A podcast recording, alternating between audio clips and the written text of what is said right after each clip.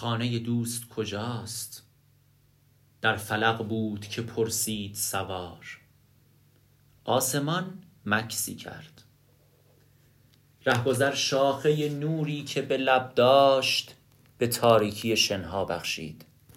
و به انگشت نشان داد سپیداری و گفت نرسیده به درخت کوچه باغی است که از خواب خدا سبزتر است. و در آن عشق به اندازه پرهای صداقت آبی است.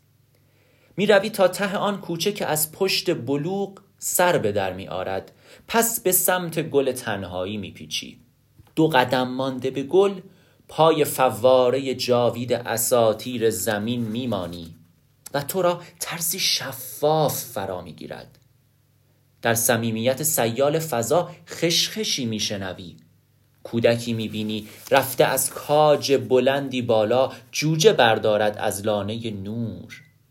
و از او می‌پرسی خانه دوست کجاست؟